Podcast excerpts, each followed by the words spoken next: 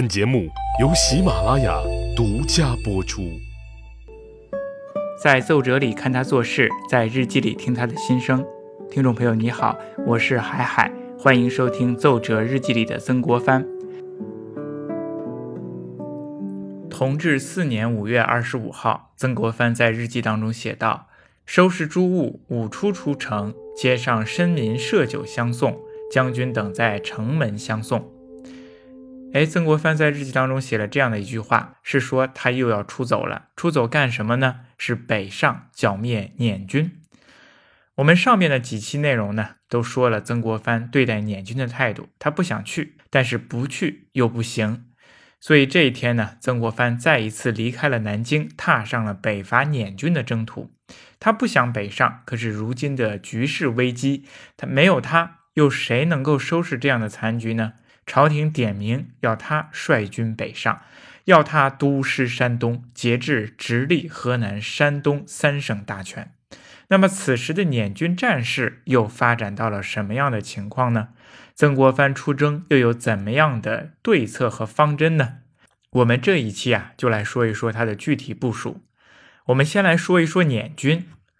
对于清政府来说呀，当时的形势还真是不容乐观。我们通过看朝廷的谕旨，就能了解当时的情况。谕旨是这样写的：直隶、山东军情甚紧，现在贼匪盘踞曹郡、满延、运、巨、浦、范一带，勾结土匪，誓言日张。东省兵勇寡不敌众，防不胜防。直隶地势平衍，兵力未厚，忧恐贼宗串渡黄河，震惊京府。哎。那这样的一段话呢，它其实啊就介绍了当时的这个军情，写了很多的地名，可能干听你听不太清楚。如果对照着看地图呢，你就能够大致看出来捻军在北方的发展的势力范围。当时的情况最紧急的两个省是哪两个省呢？直隶和山东。直隶呢，也就是现在的河北。捻军呢，目前是盘踞在山东的曹州一带，也就是今天的菏泽。并向四周的运城、巨鹿、濮阳、范县等蔓延，就其实就恰好呢是当年梁山好汉活动的地区，位于山东的西部和河北的东南部，以及河南的西北部。捻军呢就在黄河和淮河之间往来奔驰，朝廷最担心的呢就是他们越过黄河，所以当时呢还有这样的一句话说：“大河以南。”淮汉以北蹂躏数千里，说当时的敌情啊，捻军在大河以南、淮河以北蹂躏数千里，朝廷非常担心，忧恐贼宗串渡黄河，震击京府。最担心的事情还是北京的危机，因此啊，从这里来看，当时的情况啊，还真的是非常紧张。好，我们说过了捻军的发展和分布情况之后呢，我们再来看看清军当时抵抗捻军是一种怎样的部署。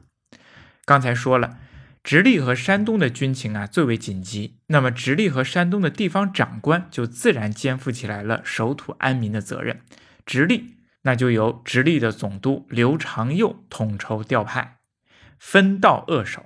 最要紧的是哪里呢？是直隶东南部的大名府。大名府呢是我的家乡，自古以来呀，这里就是民风彪悍，古有梁山好汉，后有义和团，那么这个时候呢，又有了捻军，所以呢，直隶总督刘长佑就在大名府这个地方厚集兵力。再往南一点呢是开州，那个地方呢有黄河，刘长佑啊发动地方的民团日夜巡防，以防捻军偷渡。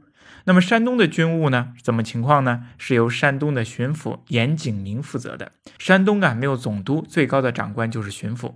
此时的巡抚呢是严进明。严进明呢是我们中国近代史上一个非常出名的大臣。不知道大家有没有看过一部非常出名的历史剧，叫做《走向共和》，其中第一集就展现了严景明的这样的镜头。他冒死觐见慈禧太后，不让太后修建颐和园。真的，那当时是铁骨铮铮、正气凛然，怼的慈禧太后啊是一愣一愣的，把太后气得鼻子都歪了。那此时的严敬明啊，他还是山东省的巡抚首脑，他就亲自带兵驻扎在山东西部的东昌府。和任平一带，也就是现在的聊城一带，山东的西部和直隶交界的地方。这是两支地方官员率领的军队。那除此之外呢，就是僧格林沁的残部。我们知道那一支非常出名的齐军，他呢由僧格林沁的手下陈国瑞重新统领，在济宁一带驻扎。我们看起来有三股军队，但是啊，由于捻军的活动范围太大，战线防守太长，兵力其实在当时是捉襟见肘。谕旨里不就说了吗？东省也就是山东省，东省兵勇寡不敌众。防不胜防，直隶地势平野，兵力未厚。那么这样呢，就非常担心撵贼往来奔驰，窜渡黄河，震惊京府，这是最为担心的情况。所以在这种情况下，朝廷就自然希望曾国藩能够调集军队，快速北上。谕旨里也说得非常明白：曾国藩声威久驻，早到一日，则直东人心，早定一日。总的来说呀，曾国藩面临的局势还是非常的紧急，肩负的责任也是非常大的。那么这场绞杀捻军的大棋局该怎么样下呢？我们看曾国藩有没有什么好办法？那么在这种形势之下呀，曾国藩还是着眼前局，稳重的布局。他的作战特点那就是不急，先给自己找好退路，或者说先找好守局，然后一点一点的往前推进。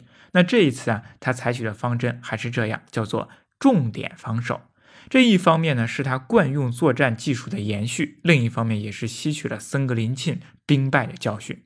我们知道，森格林沁对待捻军的战术是什么呢？叫做尾追近剿，总是想凭借着自己的良马良将，迅速的追上捻军，然后来一场决战，把捻军通通消灭。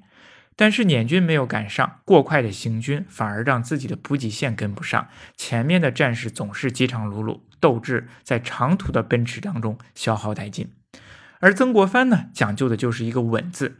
他虽然不遵循兵法里的兵贵神速，但是他最严谨兵书当中的“兵马未动，粮草先行”这句话，他细致的设计了自己的补给线，保证将士们能够吃得上饱饭。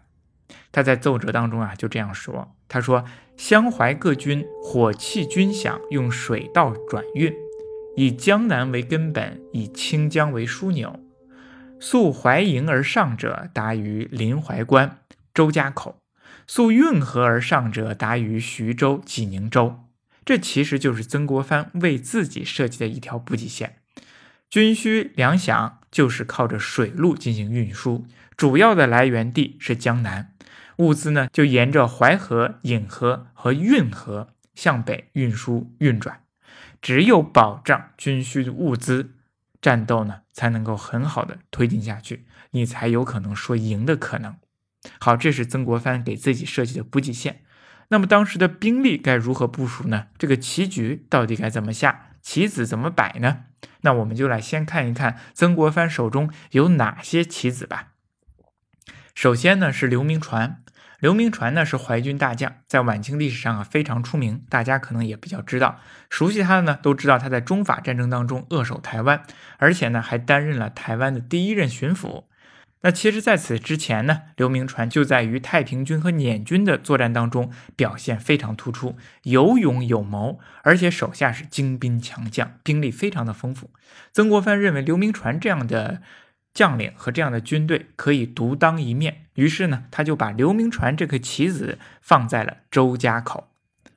曾国藩说：“周家口啊，是四战之地。如果你去地图当中看一看，就能够看出来，周家口就是位于河南的中东部，是连接江南的重要通道，被称为河南的四大名镇之一。”哎，这样一个交通枢纽啊，自然也就是兵家的必争之地。所以说，曾国藩就把这一个非常重要的位置交在了刘铭传的手中。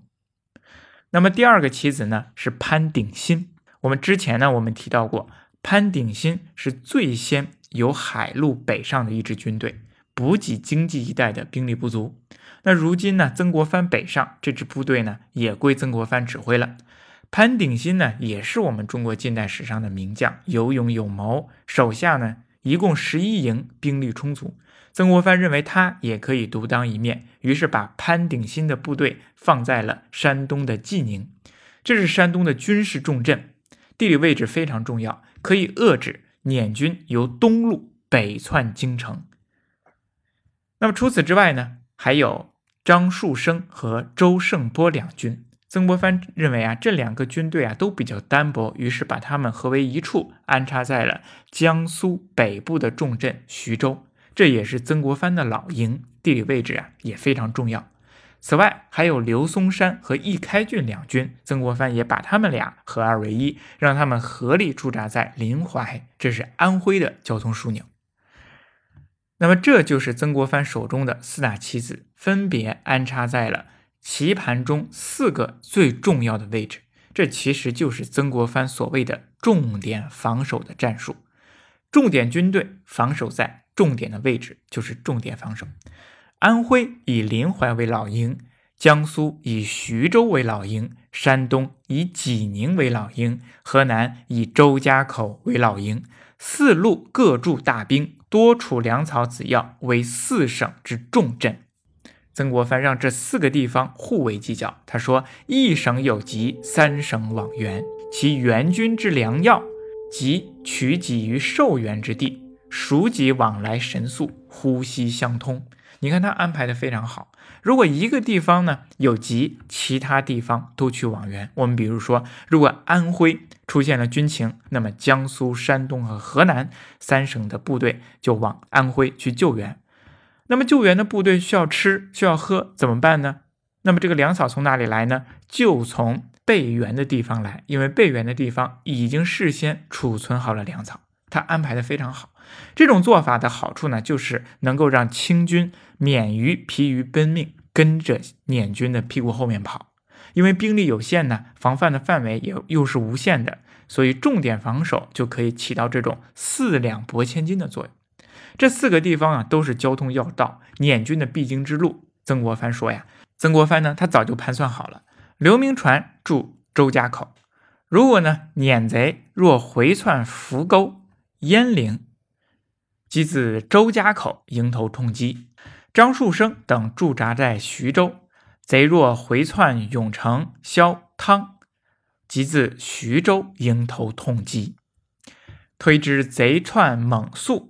则刘松山等自临淮迎头痛击之。你看，曾国藩呢，他早就研究好了地理，摸清了捻军的行军路线，一切呢都布置好了。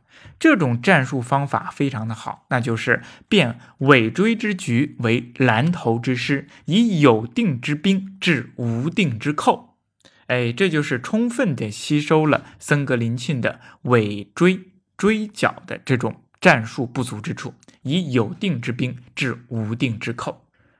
那当然了，这种安排呀，这种兵力安排还是远不够的，还需要各地方军力的配合。于是曾国藩又请皇上派湖北、河南的督府做好配合，在各地呢都安排好进兵，互相配合。一定注意是什么呢？是重拦头迎剿，不重贼退尾追。哎。我们呢就在这等着就行了，贼来了我们就迎头痛击之，贼退了不要追他，这样呢才是有可能制胜的办法。我们大家看看曾国藩布置的这个棋局漂不漂亮呢？总结起来呢就是重点防守，重拦头迎角，不重贼退尾追，变被动为主动，以有定之师制无定之寇，啊，非常的妙。你一听呢？是不是就是大局非常清晰，头绪也理顺了呢？方法也有了。不过请注意，这只是曾国藩写在奏折上的计划，也就是说，它只是相当于现代棋做的一个漂亮的路演一样，只是停留在纸上谈兵阶段。那么，到底这个纸上的战术能不能实现，效果又如何呢？我们下一期再说。哦，对了。我们看曾国藩呢，将事情由繁化简的报告思路啊，大家还是可以学习学习的。当时捻军的情况非常复杂，如何在这么复杂当中梳理一条清晰的思路，告诉自己的上司自己有办法、有对策、有步骤？哎，这就是我们应该学习曾国藩的一个地方。好了，我是不讲野史、不说正史的海海，我们下期再见。